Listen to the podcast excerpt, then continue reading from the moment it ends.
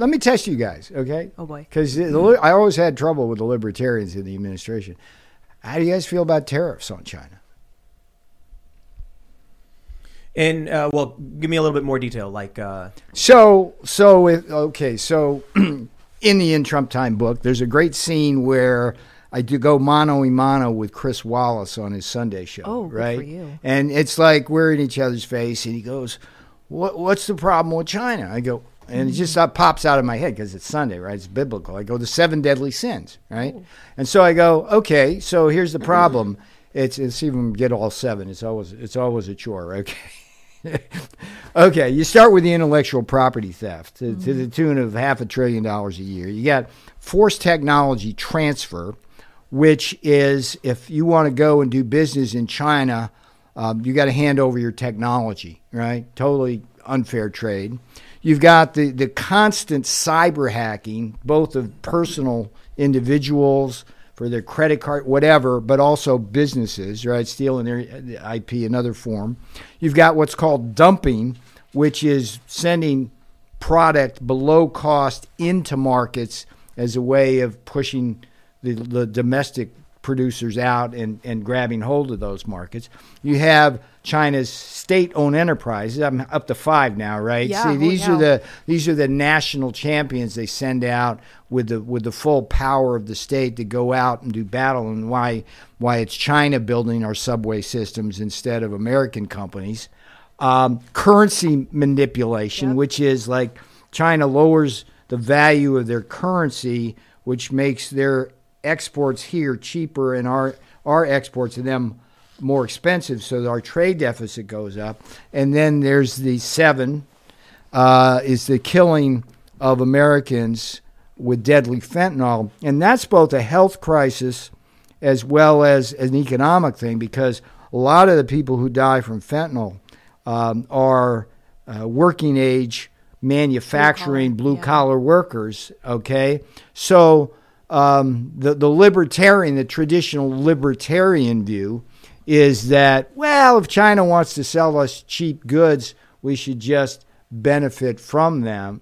And what I'm going is no, no, no, no, no. It's like that's a form of economic aggression. If you take it as like a snapshot and you go into Walmart and stuff cheap, that's cool. Okay, it's what. But if you play it like as a movie over time and all your jobs go offshore and your wages are driven down and people go to the unemployment line and, and workers uh, wind up committing suicide because they don't have jobs, that's a serious thing. So I get back and, in the, and like in the in Trump time book, I identify this this set of what I called the Wall Street transactionalists, like Mnuchin at Treasury, Kudlow at the National Economic Council, Mulvaney, big libertarian. It's like I try to do like buy American policies or China tariffs, and these guys freak out. So I, I'll throw it back to you guys, libertarian. Do you do tariffs on China there's- to there's- protect yourself? well, there's two different libertarians now. You've got Yeah. the Mises Caucus and you've got the establishment, you know, old school type libertarians, and they disagree on a lot of things. Yeah. So I think uh, the Mises guys are like pro borders, right? I th- yeah, very much so. I Yeah. think so. Yeah.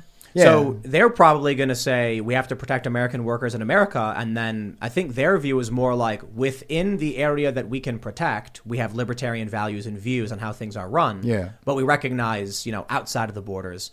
So I I, I, I don't know if that's exactly their view, but I would say my view is, is, is similar to that. Like I don't want China ripping off American workers using uh, economic coercion and warfare to try and destroy this country. So everything within the borders, I believe in, you know, we're very libertarian, individual liberties, individual rights, civil rights, etc. And then when it comes to international trade and stuff, we must protect the people in our in our community. Here's an interesting stat for you folks. Our trade deficit with China is roughly equivalent to the People's Liberation Army defense budget. Huh. So, and and by the way, uh, it's Tuesday, and Friday is not just Friday; it is Black Friday, and that's when everybody's going to be going to the big box baby, uh, Walmart, Target, whatever, and a lot of that stuff they're going to buy uh, when they pick up that made in China stuff is actually going to be uh, you know, plows, uh, plows into uh, swords, plowshares into swords, because that stuff is uh, that money or trade deficit goes to fund all of their weapons. And I, what drives me nuts is is you ask at the beginning who I am. It's like the way I met Donald Trump. And I talk about it in the in Trump time book because there was some, some confusion there. I wrote a trilogy of China books, right? Two, 2006, The Coming China Wars. 2011, The Death by China book and film. And then those were economic based. And then 2015, Crouching Tiger uh, which was the rise of the Chinese military. So, like in 2015, I write this book and say, yeah, China's developing these hypersonic missiles that can kill us with nuclear weapons, right? Okay, so that's like six years ago. And so, China, just a couple of weeks ago, they fly a hypersonic uh, plane around in low orbit, which is capable of bristling with weapons, and everybody's go, "Wow, wow, that's surprising!" Oh my gosh, no, it's not. It's like in 2006, uh, I predicted uh, in the coming China wars that China would create a global pandemic because of the way they handled the viruses, and it was based on my research of how SARS one came about. My point here is that China is an existential threat. You got you got Joe Biden say it's no, no, it's just simply a competitor.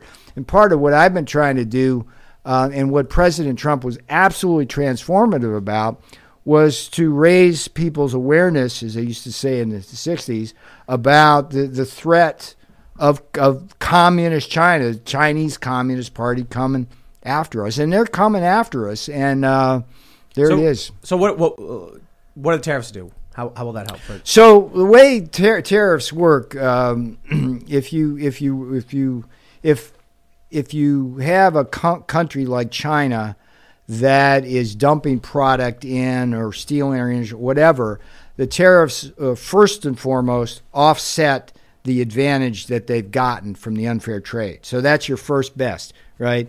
But what we were also trying to do with China um, was to get them to the bargaining table. So, in some sense, the tariffs were a penalty for things like intellectual property theft or currency manipulation. So, I th- it was fascinating. The, the, the, first chapter of the book, I call it the Red Wedding chapter, uh, in, in, homage to Game of Thrones. Mm. But we're sitting, we're sitting there in the East Wing and the president's about to sign this this skinny trade deal where we're supposed to deal with this economic uh, uh, aggression. And um, it's like I'm fighting the Wall Street transactionalists because all they were concerned is if China buys some more soybeans yeah. or whatever. They weren't focused on the core problem. But we had this strategy. It was called dragon in a pot. Like, think about this. It's like we knew that there would be resistance to tariffs initially among a certain segment of the public. But to get people to accept them, what we did, what pre- this was brilliant, President Trump, he, he got China to enter into negotiations. Every time China did something in those negotiations which was unfair, we'd raise the tariffs. And that allowed us over time to steadily increase the tariffs to over three uh, billion, uh, hundred billion dollars wow. of tariffs. And in a second term, I'll say this for the record, and I've talked many times with the president about this we would have completely raised tariffs on everything to 100% and began to do what I believe has to be done, which is decouple from yeah. communist China. Because every time China makes another dollar off the United States or Europe or whatever, um, it, it's able to fuel both its military machine, but also the the war China is conducting, like through the so-called Belt and Road Initiative. I don't know if you guys have ever yeah. talked yeah. about yes, that, but yeah, it's it's uh, so it's basically the colonization of Africa, Latin America. Kazakhstan and everything like that. I mean, they've they've got a strategy, and the advantage they have over us as a democracy is that um, uh, we change governments and officials every every four years, right?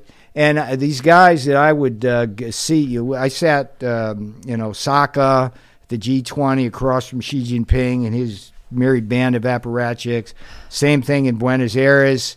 Uh, many times I went, I went to Beijing. I, these, my point here is that these guys across the table had been there for years, and they will be there for years. Yeah. And I'll be gone. And and and instead now in, in Biden land, they've got a bunch of um, uh, appeasers and people who Here, here's the way they do this, Tim. It's like, like there, there's money pots and honey pots. Okay, the honey pot is Eric Swalwell in Yeah. California, right? Sleeping his way up and down the coast with a Chinese spy. Uh, I joked he had like STDs, like spy transmitted diseases, right? That's that's the honey pot, right? But the money pots are, are much more insidious because what China will do with government officials is like they'll give them like trips to Beijing or they'll put them in a think tank, they'll give them grants at universities, and these people become beholden to uh, the Chinese, and then they wind up like Jake Sullivan as the national security advisor, right? I mean, it's this is crazy stuff. Well, they're well those well he'll just do uh, business dealings with uh, Biden's sons, and, and and I agree with your point Yeah. when it comes to decoupling, especially from China's pharma industry, which the United States is heavily reliant on. But I think previously what you were describing was globalization instead of libertarianism, because when we look at what China's doing, they're they're they're treating China like a conduit for a multinational corporate takeover of the world, and people are Yeah. using China as a slave factory to produce the goods. But this was all started under Henry Kissinger, who Yes. literally took manufacturing jobs from the oh. United Oh. States, deindustrialized, I- and then took all the jobs to China. Yeah. And now China now has taken a lot of workforce, a lot of economic opportunities from the American people. And obviously, if someone steals from you, that's not libertarianism. There should be consequences, and you should have a right to Yeah. contract with who you want to contract with. And we shouldn't be contracting with people who are stealing from us. So that libertarian kind of idea still holds strong to me. But because of the multinational corporations having so much power and influence buying out the U.S. government, we don't have libertarianism. We don't even have capitalism. We have socialism for the super rich, which is orchestrated by elites like Kissinger. You Well, had a you I had a take, I, I take a really good short but nice shot at, at Henry. Yes, he's he's he's he's you know, the dumbest one of the dumb smart guys you meet along the way who's made millions and millions and millions of dollars from that. The funny thing about these corporations though, the funny thing about these corporations and, and General Electric is the poster child for this. All of these American corporations who thought they could go over to China, offshore uh, all the jobs and things like that, wound up getting destroyed over there. They got stripped of their technology and they wound up having competitors over there who were Chinese. And then if you look like GE, it's like it hit its peak, it was at its apex. Then, the moment it started to go over to China, that was the end of that corporation. Now, I, I again, I'm old enough to remember when GE was the most important and powerful corporation in the world. Today, it's like China just took that. Thanks for checking out this segment from the Timcast IRL podcast. If you want to watch live, you can check out this channel Monday through Friday at 8 p.m. And don't forget to smash that like button, subscribe to this channel, and if you want more unfiltered and uncensored content with all of these guests, go to timcast.com and become a member. All of these guests you know and love in exclusive segments on our website where we are unrestricted in what we talk about, so you'll definitely not want to miss it. Thanks for hanging out. We'll see you all next time.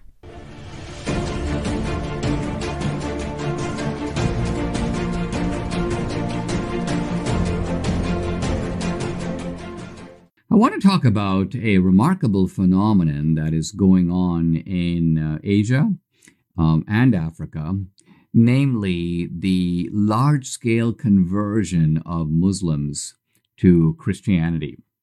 Historically, this is uh, completely unprecedented. Historically, it's very difficult, and very few people have converted out of Islam. There are a couple of exceptions to that rule, but in general, well, we know that Islam doesn't like uh, people to convert out.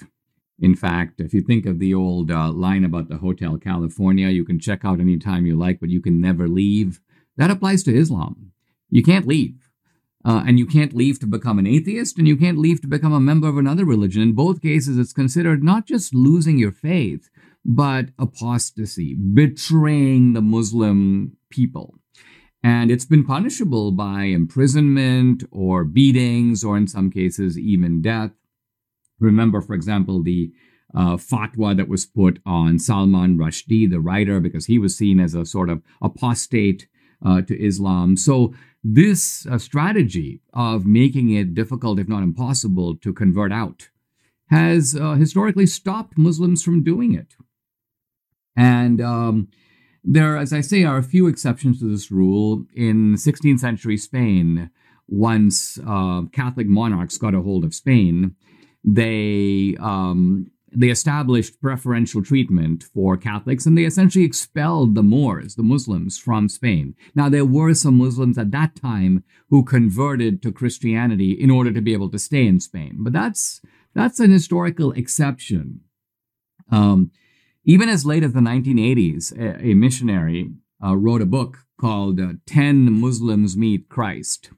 And while the book focused on 10 Muslim converts, uh, it was very clear from the book itself that this is extremely rare. It's really hard to get a Muslim convert. So, like, I found 10. Let me tell you about their stories. But now, interestingly, in many countries, not just in one particular place, in Algeria, in Albania, in Syria, in Kurdistan, in Egypt, you have Muslims uh, converting to Christianity. In fact, they're converting to Christianity in such numbers that there's even a name for them. It's they're called MBBs. Pastors call them MBBs, meaning Muslim background believers. Believers, Christian believers who come from a Muslim uh, background. Uh, how many converts? No one knows exactly for sure. But from the Muslim side, you have had complaints.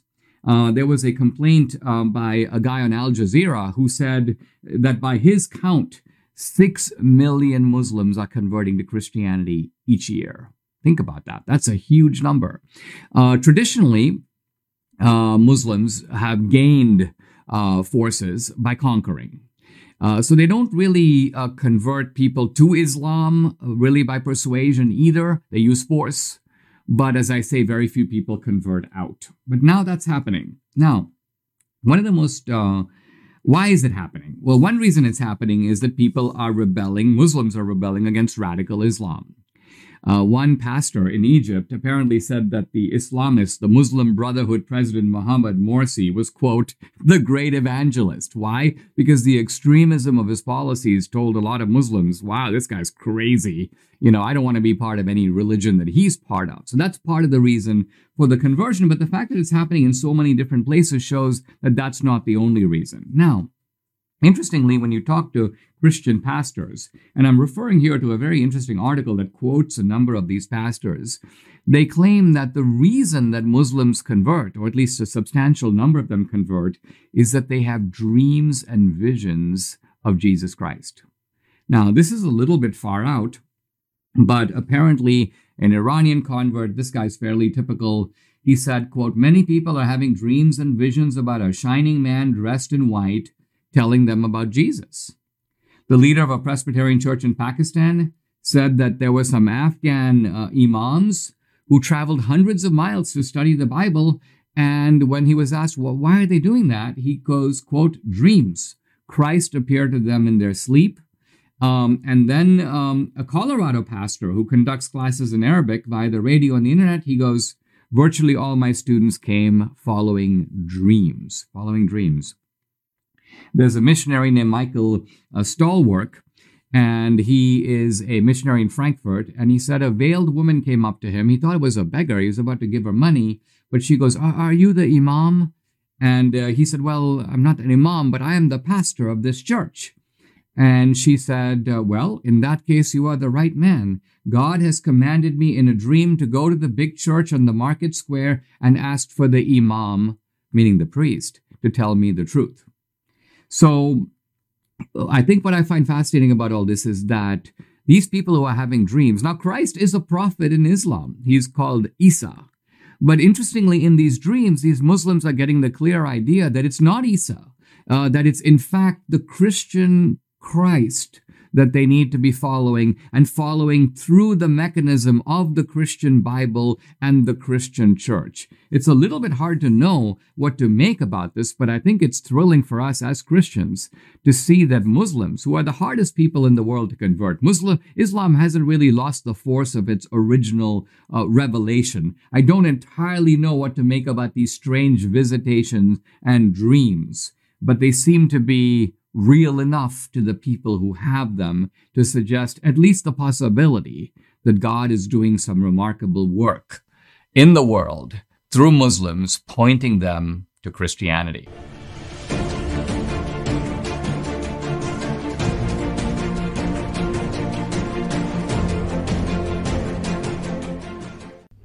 I'm delighted to welcome the perfect person to discuss this further with us, Eric Metaxas. Eric is a best selling author, speaker, and radio host. He is the host of The Eric Metaxas Show and the author of the new book, Is Atheism Dead? as well as other books such as Bonhoeffer and Miracles. He has been a keynote speaker at the National Prayer Breakfast and is also the founder of Socrates in the City Conversations on the Examined Life, an event series exploring the deepest topics in life.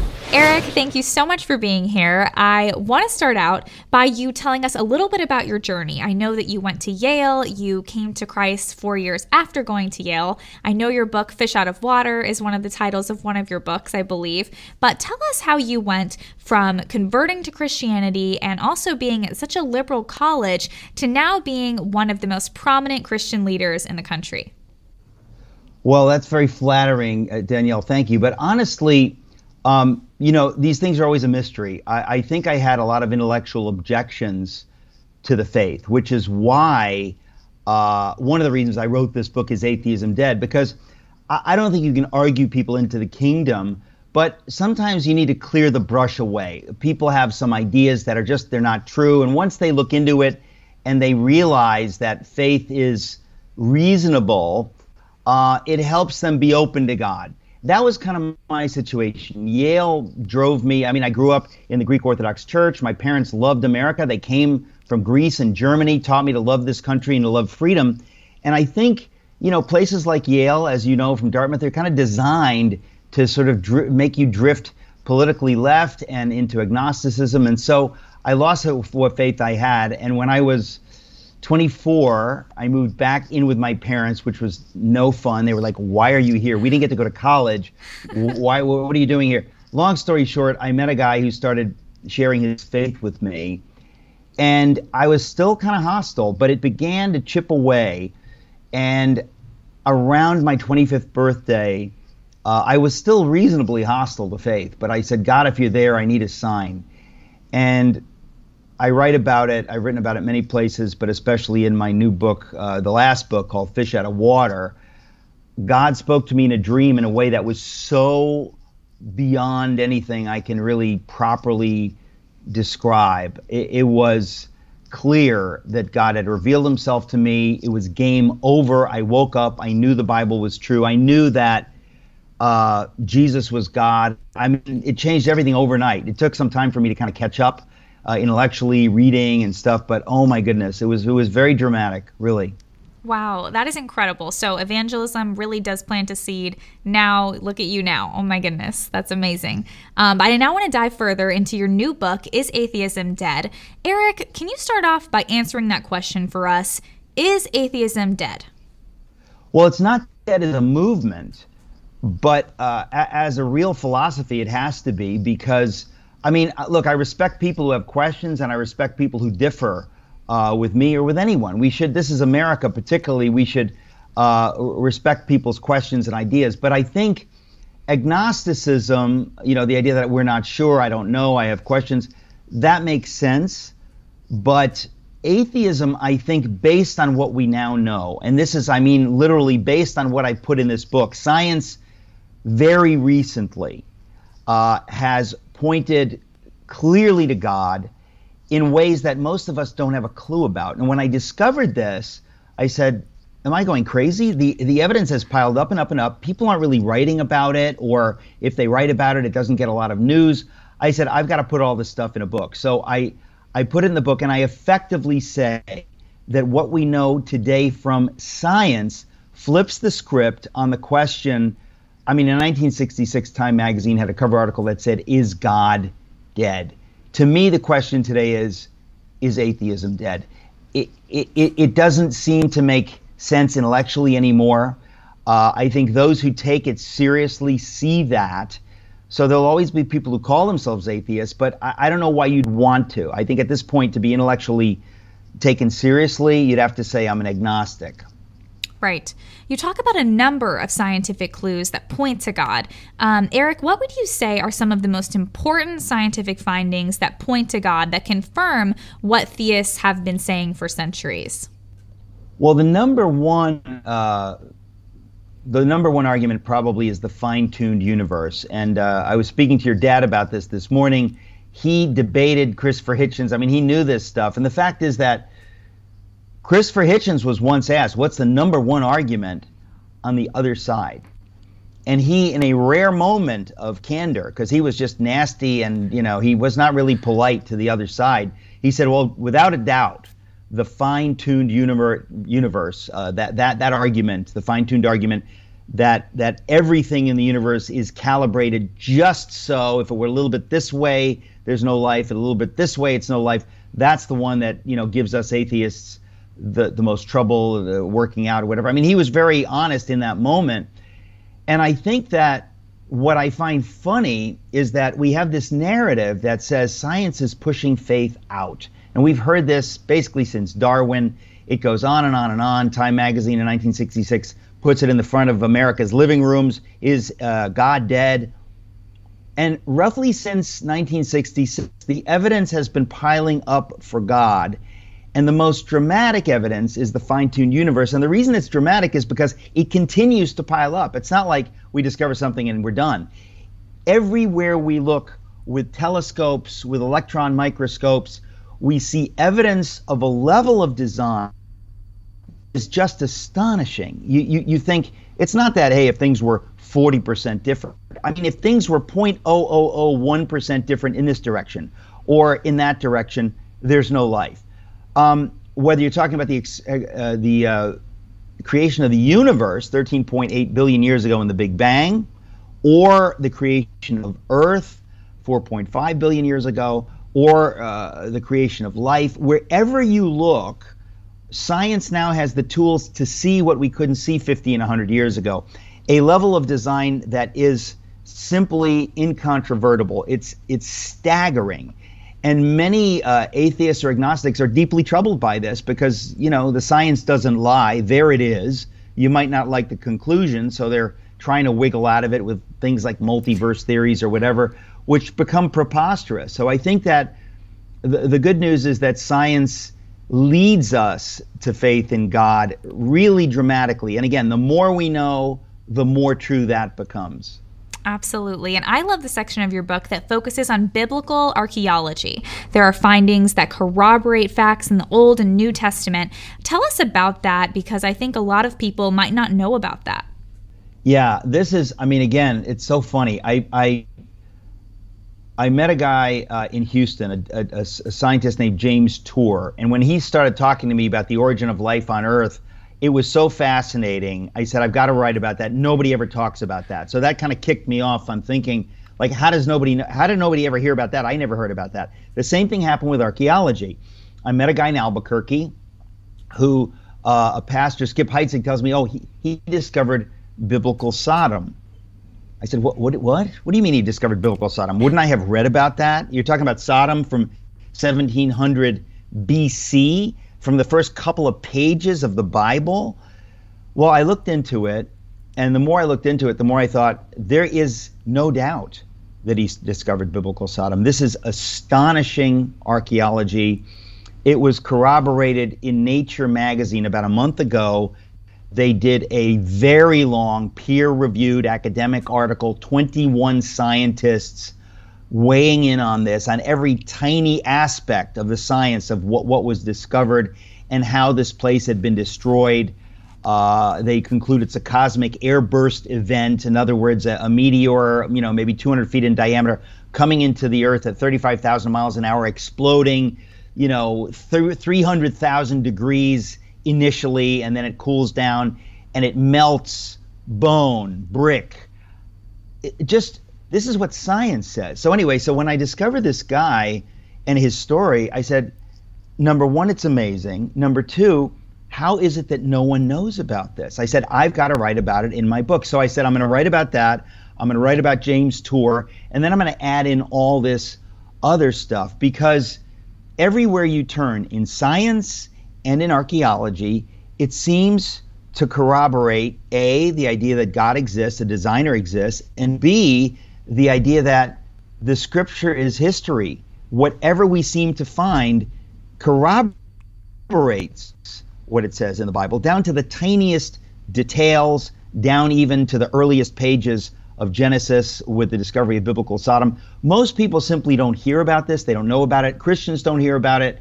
Nobody hears about it. I thought we're living in a bubble. It's time we understood that the evidence now leads us to logically conclude that these things are true. Can you force somebody to believe it? No. But let's let's get updated on the new facts because these are true and we didn't know about them, you know, 50 years ago. Absolutely. Let's briefly discuss miracles. This is more from your last book titled Miracles, but tell me, what do you believe is the best defense of miracles, and how do you situate miracles today when many people may not feel like they experience them?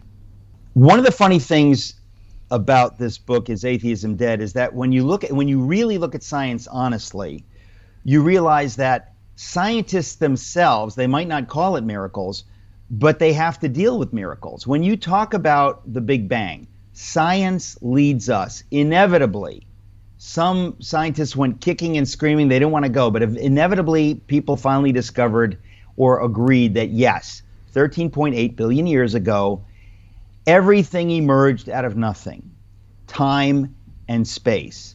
All matter, all energy, all time emerged out of nothing science already tells us that can't happen. The second law of uh, thermodynamics says, sorry, uh, it's either here or it's not here. You can't create matter and energy and whatever. So scientists give this a fancy term. They call it a singularity. It's a point beyond which science cannot go. So then the really creepy thing is uh, if we now believe this happened once, 13.8 billion years ago, why couldn't it happen again? And of course, uh, in the 20th century, when they discovered what we now call black holes, they discovered yes, it does happen again. All matter uh, can can get crushed down in some kind of a, a super giant star. The gravity crushes itself down, down, down, down, down, until uh, it, it effectively doesn't let light out and and and disappears. I mean, that's it's more complicated, but the ideas of what we call a miracle, this border between this world and the other world, even science uncomfortably has to acknowledge that there are these these mysteries. But there's some people that are very upset about it, and they say that even talking about that uh, is against science. But but that's really silly. I mean, no one has ever seen an atom. But we don't say, well, you've never seen it. Have you ever seen a radio wave? No. So what are you talking about? I mean, there are many things, even within the realm of science, that at least approach the ineffable, and that you have to have a sense of mystery, you have to have a sense of imagination. I mean, imagination doesn't have very much to do with what you can see, feel, hear, touch, taste. I mean, it's it's this other thing. It's mind. So, um, most people in life are comfortable with the idea of miracles. They might say, Well, I've never seen a miracle. But when you begin talking about it, if you're telling me science said that the entire universe came out of nothing 13.8 billion years ago, I don't think anybody could think of a miracle more astonishing than that. So when you talk about somebody being healed from cancer or somebody rising from the dead, that that's like, you know, uh, creating war and peace. Tolstoy, you say, well, I believe he could create war and peace, but I don't believe he could move a comma in the manuscript. That's asking me too much. It, it doesn't make any sense. And so I think we have to we have to stop with the narrative that science is at odds with faith uh, because it leads to this false dichotomy. And I also think we have to say that science is now proving the existence of a creator, but more importantly, this this lie, this myth that science is at odds with faith, um, it is Christian faith that led to modern science. That's a fact. Non-scientific, I mean, non-Christians say this that it was in the 16th and 17th centuries that the scientific revolution and modern science came because of some Christian views that really lent itself to that. So that's not something that you can really even argue about. And all of the early scientists were profound men of Christian faith. And so it's almost something that's crept in through Darwin and it, it, it you know, it, it found purchase in the culture through uh, the 1966 uh, magazine article, Is God Dead? Like, oh, yeah, we've all figured it out. God's probably dead. Science is dead. But since then, the evidence has pointed in the other direction, and it's really about time we said that's a myth, that's nonsense. Uh, if there's such a thing as truth, uh, it doesn't know any boundaries. You can't say, well, you know, here's science and here's this and here's that, and and you don't even need to talk about what Stephen Jay Gould at Harvard called over non-overlapping magisteria. Like you've got your religious truth here and you have your scientific truth here. it gets silly. Either you're talking about truth or you're not. And I, I, I hope that in writing this book, I, I help people be more comfortable with the idea that all truth ultimately is one, and you don't need to pretend like I've got my box of truth over here and you've got your box of whatever over there. Right. Christianity influences everything we think about. And as you said, science is not going to be the reason someone is going to not be Christian, for example, because scientific evidence points to God. But tell me a little bit why do you think people are dropping away from organized worship in America or leaving Christianity? If it's not because of science, why do you think this is happening? Well, I think in many ways it is because of science. I, in other words, I think people are always looking for excuses. I mean, if I have an experience in a church and it's unpleasant, uh, I don't logically need to leap to the idea that there's no God, but people will grab on to whatever's offered them. So if Christopher Hitchens writes a preposterous, poorly argued book of nonsense that has a lot of jokes and makes religious people look stupid, it will sell a lot, and people go, "That's cool, I'm with that." That's kind of how we human beings make a lot of decisions. We're not that logical, and I think that if the narrative for the better part of a century is that God and religion are on the way out. A lot of people, if the culture begins to lean away from that, or if uh, if uh, I have friends who have a sexuality or a sexual ethic that leans away from that, it's really easy for me to be like, okay, I'm going to give up that. And by the way, it looks like it's on the way out anyway. Well, the fact is, it's not on the way out. On the contrary, the more we discover, not from archaeology and science, but from from biography and history, it all points to God and it points to the preposterousness of what we call atheism. So I think that sometimes we have to understand that movements and trends don't follow logic. Uh, people do what's cool. People do what uh, you know might get me ahead in life. If I uh, if I'm a scientist, even Einstein, early in the book I talk about, he he was embarrassed, the great Einstein, to admit that his equations showed that the universe is expanding because it sort of smacked of religion that the universe came from nowhere. And he was like whoa i don't want to i don't want people looking down their nose at me. I want them to respect me as a scientist. So even einstein r- was guilty of succumbing to the temptation to what people think to worrying about what people think. So i just think that's what people do. We have to make our best argument and we should never worry about what people think. We should simply worry about what's true and if you follow the science, you follow the evidence, you follow the archaeology, and you follow the logic of philosophy, uh, of philosophy of atheism, uh, it really becomes dramatic. The evidence is on the side of God. And at the end of the book, I talk about the two people who took atheism more seriously than almost anybody in the 20th century Jean Paul Sartre and Albert Camus, both of them who had the guts to look into the bleak abyss of atheism uh, unflinchingly, both of them at the end of their lives came to faith in God. Nobody seems to know that. When I discovered it, I, I almost fainted. I said, How come nobody knows this? But it goes with the larger narrative that all the evidence for God tends to get ignored or pushed to the side. I said, It's about time we put it together. I put as much of it as I can find in this book is atheism dead? Because I think that those of us who believe need to be bolstered in our belief and understand no, no, no, no, it really is true. It's not at all at odds with science. And those of us who aren't sure need a place where, where we can read evidence and, and, and things that are reasonable. I'm not making some wild religious case. I'm simply doing my best, uh, you know, to, to, to, to try to present what the newest evidence is, basically. Absolutely. Well, this is a fantastic book to equip you to know exactly how to fight back against many arguments on the left, those who say faith and science are unreasonable. Um, so make sure to check out Eric's brand new book, Is Atheism Dead? is the title. Um, Eric, where can people find you to keep up with you? You can find me right here, which is to say, ericmetaxas.com is my website. Please sign up for my newsletter because there's all kinds of stuff. I've been canceled from YouTube for speaking truth, I guess. Uh, and if you go to my website, ericmetaxas.com, and you sign up for my newsletter, we'll send you videos of all of my interviews. I interview so many wonderful people, and it's just a joy uh, to, to share this stuff. So please do go to my website I'd be grateful. Thank you uh, for asking. Thanks so much, Eric. Good luck with your book tour and can't wait to see you again soon. God bless you. Thank you.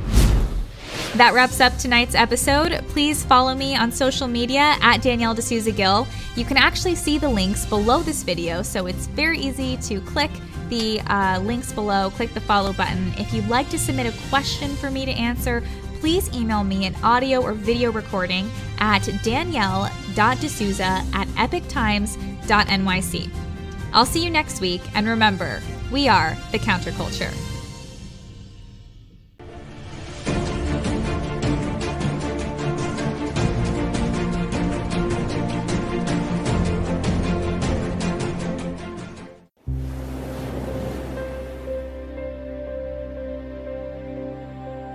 Matthias Desmet. He's a psychologist. He's also a statistician. He's at the University of Ghent. So this is Belgium. He's a European, but he speaks fluent English. Many of us are very impressed by his thinking. Bobby Kennedy, for instance, has met with him personally and uh, spoken to him about his theories, as have many of my peers. I think Matthias is onto something, and he calls it mass formation psychosis. So when he says mass formation, you can think of this equivalent to crowd. So it's crowd psychosis. That's what we're really talking about. There's easy ways to fix groupthink by just bringing in dissenting voices and making sure you give them platforms. With mass formation psychosis, this is like hypnosis. It really is hypnosis. This is what happened to the German people. If you live in Europe or you are uh, have a relative who's a Holocaust survivor, or also if you've lived behind the Soviet Union curtain, Eastern Europe, etc. This is a, a fundamental problem that people have is understanding how can, for instance, the German people who are highly educated, very liberal in the classic sense, you know, Western thinking people, how could they go so crazy, so deep into crazy land that they were doing what they did to the Jews? How could this happen to a civilized people? And this is the explanation for that. It has been a major focus of academic inquiry for decades and decades in Europe. So, with what we're experiencing here, you have to have a set of preconditions. And, and walk with me back to, remember 2019? It seems like forever ago. The precursors for mass formation psychosis is you have to have a situation in which the population is decoupled from each, each other. They don't have social bonds. Everybody on their little cell phones and everything else, okay, where we're fragmented into our communities, Facebook communities, and other things. Yes, they're tribes, but we're now in a situation where there's sub, sub, sub, sub tribes. Everybody's fragmented. Nobody's feeling connected, okay? There's got to be a lack of sense making. The world has to somehow not make sense. What's happening in the world? It just seems to be overwhelming. Things don't make sense. Remember how we were all kind of thinking this back in 2019 and we had the elections and what was going on? Clearly there's big forces at work there and nothing made sense. This leads to free floating anxiety, which is the source of the greatest psychological pain. And my wife, for example, experiences this all the time. Many people do. So for her, she has this chronic sense of anxiety. She wakes up in the middle of the night, suddenly alerted to some thing that she's been dreaming about. So this sense of free floating anxiety, things don't make sense. We're no longer connected to each other. And we also have free floating discontent that things aren't right and I don't like it very much and I'm not sure where to put my finger on it. A lot of us had this feeling. Now think about what happened when the virus broke out. The world obsessed over this virus. Suddenly, every software person in the world was an expert on molecular virology and epidemiology. I had to deal with them, you know? It just, we all suddenly became obsessive experts, spending all our time on the media trying to figure out what the heck is going on because it didn't make sense. And we're trying to protect our children and everything else. When these conditions happen and then the entire population gets focused on one thing, it forms something akin to hypnosis, where all they can think about, they're totally obsessed with that one thing. This is what happens with hypnosis is you can hypnotize somebody and get them to focus on just one little tiny thing. And you can do surgery on them. They won't feel it. This is a fundamental phenomena of the human mind is this ability to become hypnotized by focusing all of your attention on one small thing. Once that happens, people lose their ability to have rational thought and judgment. Even if you weren't obsessed, you had all this fear porn coming at us all the time, 24 7 through every channel. Now, was this intentional or was it just selling clicks? There's a lot of signs that it was there was an intentional component here. That we're sitting in a situation in which we have been actively managed psychologically by some entity that has financial benefit or power to gain from doing this. This gets to the point about global totalitarianism. But regarding mass formation psychosis, once this happens, there's two key things. Everybody gets focused, they have this fusion of their discontent, this focus on a thing, and then leaders step in that seize this moment. And when they're identified as leaders or they're promoted as leaders, and the crowd can see no evil, they can hear no evil, they can speak no evil. And those leaders can say anything. It does not have to be true, and the crowd will believe it. Furthermore, with this kind of process, mass formation psychosis, that we saw in 1930s Germany, and we've seen in other situations, outside dissenters, anybody who says something that is contrary to the narrative must be attacked. These situations must have a common enemy. This was well described in the 1984 book of George Orwell, where there was this constant threat of the Eurasian forces. They were nebulous.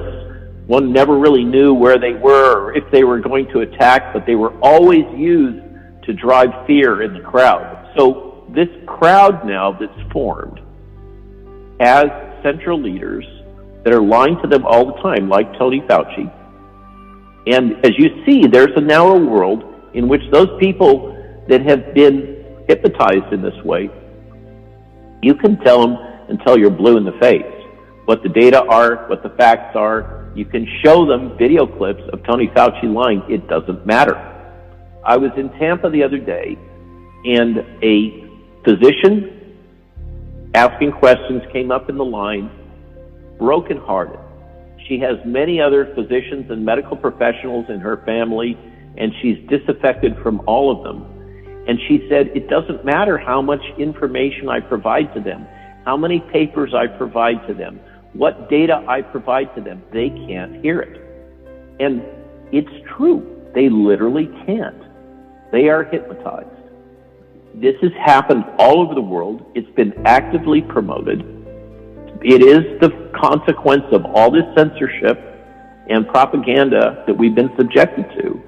And when it seems to you that the rest of the world has gone mad. The truth is, they have. okay? And the question is, what can we do about it? So I spoke to Matthias about this, about where does he see this going?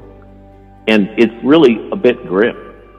He thinks that this mass psychosis has developed to a point where the global totalitarianism is unavoidable. It will sweep over us. We're seeing it in Austria. Number one, they're locking down during the holidays. And they say, you will be vaccinated. Now, that flies in the face of the data, which shows the vaccination won't stop the spread of the virus. It doesn't matter. They will impose the vaccines on you. They're talking about doing this in Germany. They're talking about all kinds of mandates in the United States, like you say, including for the children. Think that through, okay?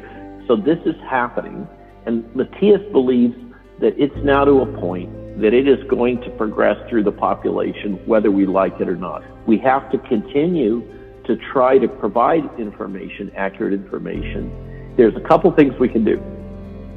we can substitute the fear of the virus, which is irrational, for a greater threat.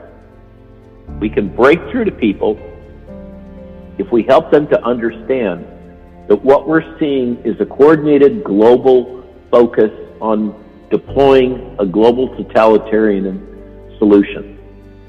Totalitarianism is a bigger boogeyman than the viruses by far. Losing control to Bill Gates and the World Economic Forum and BlackRock and Vanguard is a bigger threat than SARS-CoV-2 is for you or your children by far. Okay? And people can hear that. They can see it. Matthias has tested it. And you can break this, this fusion in their minds if you give them something that's even of greater concern, which is loss of their freedom. When you, when you make it clear to people that they're on the threshold of losing their rights, they get activated. So this is one topic area that a lot of people get. And often the breakthrough thing is they're going to force my kids to take the jab. And suddenly people wake up with that one also. But the problem is all those underlying things haven't been fixed. The real problem, to be blunt, is that our society is sick. It's sick in a bunch of ways. And I think the only thing that can come out of this to get us away from that, to start to heal us, is this idea of think global, act local that is behind intentional communities. Meanwhile, while all this crazy is going on in the world, the rest of us that are able to see through for whatever reason, maybe because we got fired from our job or we experienced mainstream media first person and realized how corrupt and twisted that world is. Or maybe we experienced big science and all the corruption within big science in a very brutal first person way. Things have caused some of us to be able to be a little more skeptical about what's going on in the world. So we can't get beyond this if we don't find some way to heal ourselves. And I think we got to start that healing process locally. The message that I've been trying to promote in these various speaking engagements is a message of healing, not division, and of trying to empower people to start building local community, telephone call lists, you know, work through your church, whatever your organization is, build on that. Find physicians that will administer early treatment. I think that now is the time to build local community, start to form networks with each other, or providing information to older people who are often home alone, scared and not able to access the internet. There's a few courageous leaders politically in a lot of scared chickens Basically, the Republican side is unified that these mandates are wrong. Now, we're having trouble breaking through the other side, but angry moms, I think, may be the thing that saves our democracy. So there is hope, but we still got a long way to go. But I think we've seen some significant progress, so I don't want to leave everybody thinking it's all doom and gloom.